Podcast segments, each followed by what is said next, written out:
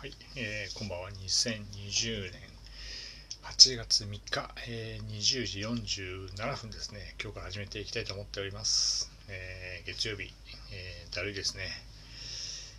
あの梅雨が明けて、今日はめちゃくちゃ暑くて、もう本当に、え早くお酒飲みたいなと思って思いながら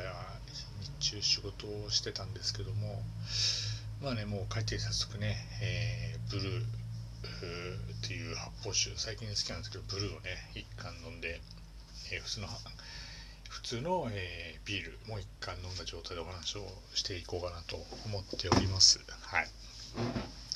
昨日ね大変申し訳なかったです。外からあの初めての配信やってみたんですけどね、えー、まさかのまさかの、えプロがやってないと、え水泳の埼玉県大会。があった関係でプールに入れなかったという非常に残念な結果だったんですけどもちょっと一応自分でね聞き返してみたんですけどもまあセミの音がうるさかったですね。こんなにセミいたんだっていうぐらいセミの音うるさかったんでねちょっと聞きお聞き苦しくて大変申し訳ないんですけどもね。はい。あのまたちょっとね外からの配信も意外といけるかなって気がついたんでまたどっかのタイミングでやってみたいと思っておりますんで、えー、外から配信する食レポとかやりたいんですけどね、飲食店で一人で喋ってると怪しい人なんで、なかなかちょっとそれできないのかなと思っております。はい、でき一昨日かな、えーと、好きな映画の話をしてて、えーと、恋と花火と観覧車っていうのがすごい好きだったんですよ。で、いまだに、えー、3、4回実は見てて、でもう10年以上見てなかったんですけどもちょっと、ね、ラジオで話してしまった以上はどんな感じなのかなとどっかで見れないかなと思ってネットでいろいろ検索したんですけども YouTube に出てきてラスト3分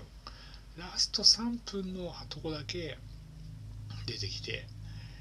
いやちょっとね感動してしまいましてね思わず涙が出てきてしまうぐらい感動してあこんなシーンあったんだっていうぐらい感動したんですよね。うん、まあネタバレになってしまいますんでね、あのまあどうせまあ、ま、あまあまあ見ないかなと思うんでね、あの興味ある方は、えー、どうやらネットで Amazon プライムが落ちてないかなと思ったんですけど、Amazon プライムが落ちてなくて、Unext ですかね。動画配信サービスの。Unext の中だと見れるっぽいっていう情報をゲットしたんですけど、まあ、Unext 入ってないんでね、えー、とも DVD 借りるしかないのかなと思ってはいたんですけども、ラスト3分がね、やっぱすごかったですね。長塚京三が、こう、イギリス、ロンドンまで行って、松島奈々子が働いているところに行って、アポなしで行くんでね、出会えないかもしれないと思ったけれども、結局うまく出会えたみたいなね。素敵な話でしたね。なぜか知んないけど、こう、年齢差のあるカップルの話っていうのがめちゃくちゃなんかこう、心に響いたんですよね。うん。だから最近で言うと、去年？去年かな？一昨年かな？ちょっと忘れちゃったんですけど、あの、映画で、恋、あ、おとと、あれ、おととしだな、あれはな。恋は雨上がりのようにっていう映画があって、主演が大泉洋で、えー、ヒロインが今をときめく小松菜奈さんなんですけども、もともとはね、えっと、フジテレビの深夜のアニメだったんですけども、恋は雨上がりのようにっていう、またこれも恋っていうのあの映画のタイトルに入ってるんですけども、まあ、大泉洋がね、あの冴えないファミリーレストランの、えー、店長。で、その店長に、えー、恋心を抱くのが小松菜奈っていうね、すげえシチュエーションですよね、本当にね。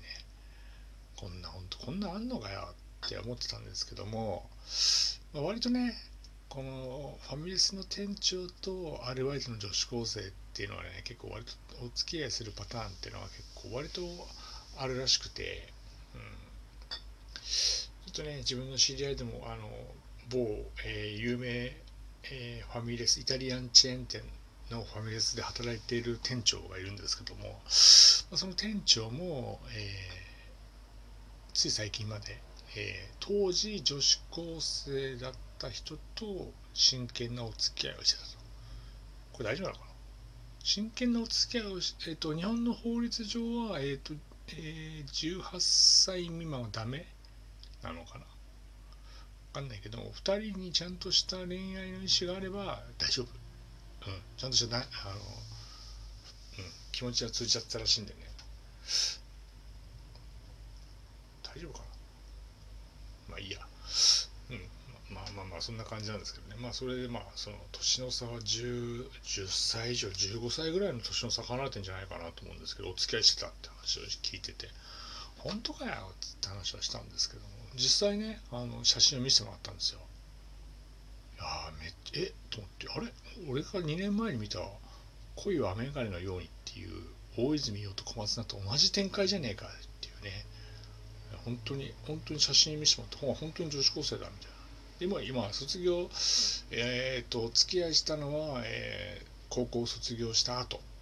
ていう形になってますんで、えー、コンプライアンスね守ってますけども。もう年の差カップルで本当にこういうのあるんだなと思いながらも思い返したのが当時のね大泉洋と小松菜奈の恋や前がのようにっていうことでね。もともとはね大泉洋は本来は作家を目指してたわけですよ。作家をやりたいと思ってたんですけどもなかなか芽が出なくてでまあしょうがなく仕事の生活のために、えー、コンビえー、ファミレスの店長をやるっていうストーリーなんですけどもそんなね大泉洋になぜか小松菜が惹かれるっていうね、えー、夢物語みたいないかにも映画ドラマみたいな感じなんですけどもね。とってもねこういい話でもうねのらりくらり、えー、かわすんですよ。大泉洋は。年の差が離れてるからっつって。でもそれでも大泉のこと忘れられないっていうね、えー、悪い大人に引っかかったなって普通にね冷静に思えば思うんですけどね。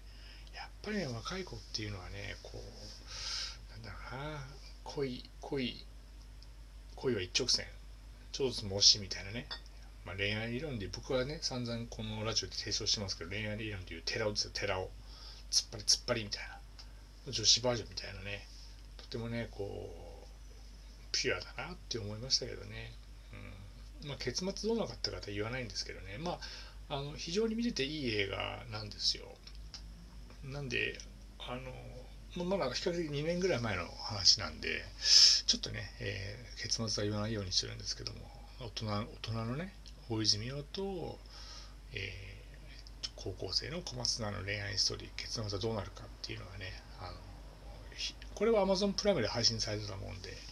えー、暇な方は、えー、見ていただければいいかなと思っております。そうでね、相撲で思い出したんですけどね、今日、あのー、全く相撲を見てなかったんですけど、ニュースで出てきましたね、今日、照ノ富士。照ノ富士がね、昨日優勝したらしいんですね。びっくりしました。もちろん、元大関ですから名前は知ってましたけど、なんか聞かねえな、最近なと思ったら、なんとジョニ・ダンまで落ちてたんですね。序二段まで落ちたにもかかわらず膝の故障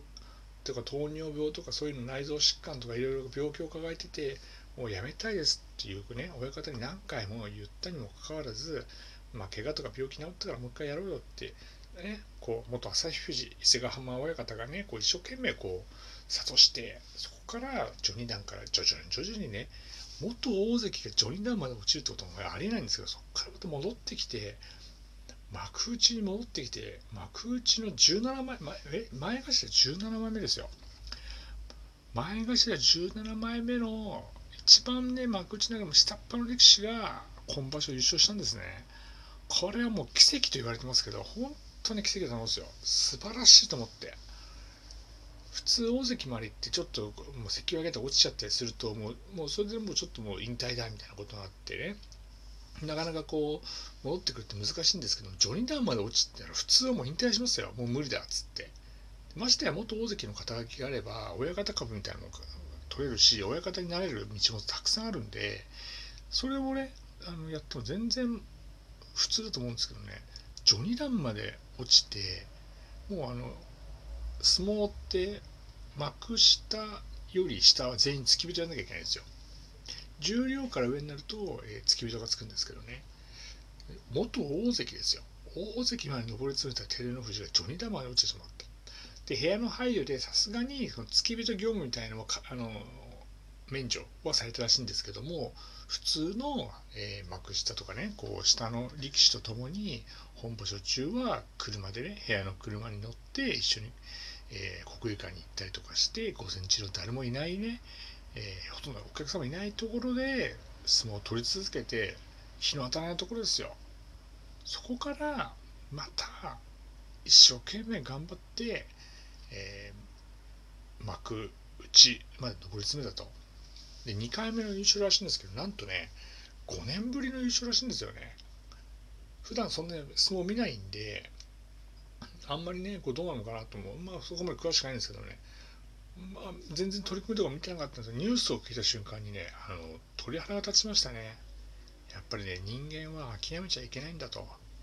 うん、素晴らしいですよ本当に。いやちょっとねこうあのヤフーのトップニュースとかねパッて見てもね暗いニュースしかないんですよね。今日見てたんですけどね。東京で新規コロナの感染者が250人だとか JAL の赤字が400億円だとか大谷が、えー、また怪我をしてしまったとかね。いろいろあったんですけどね。そんな中でねもう唯一明るいニュースですよ。照ノ富士の幕内優勝。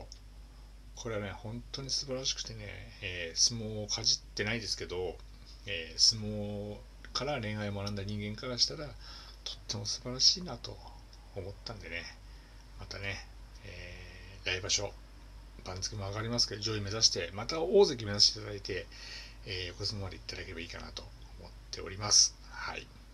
ということで、えー、ちょっと今日はまとまりもなかったんですけども、えー、今日はこれで終了していきたいと思っております、えー、今日もどうもありがとうございました。また明日失礼いたします。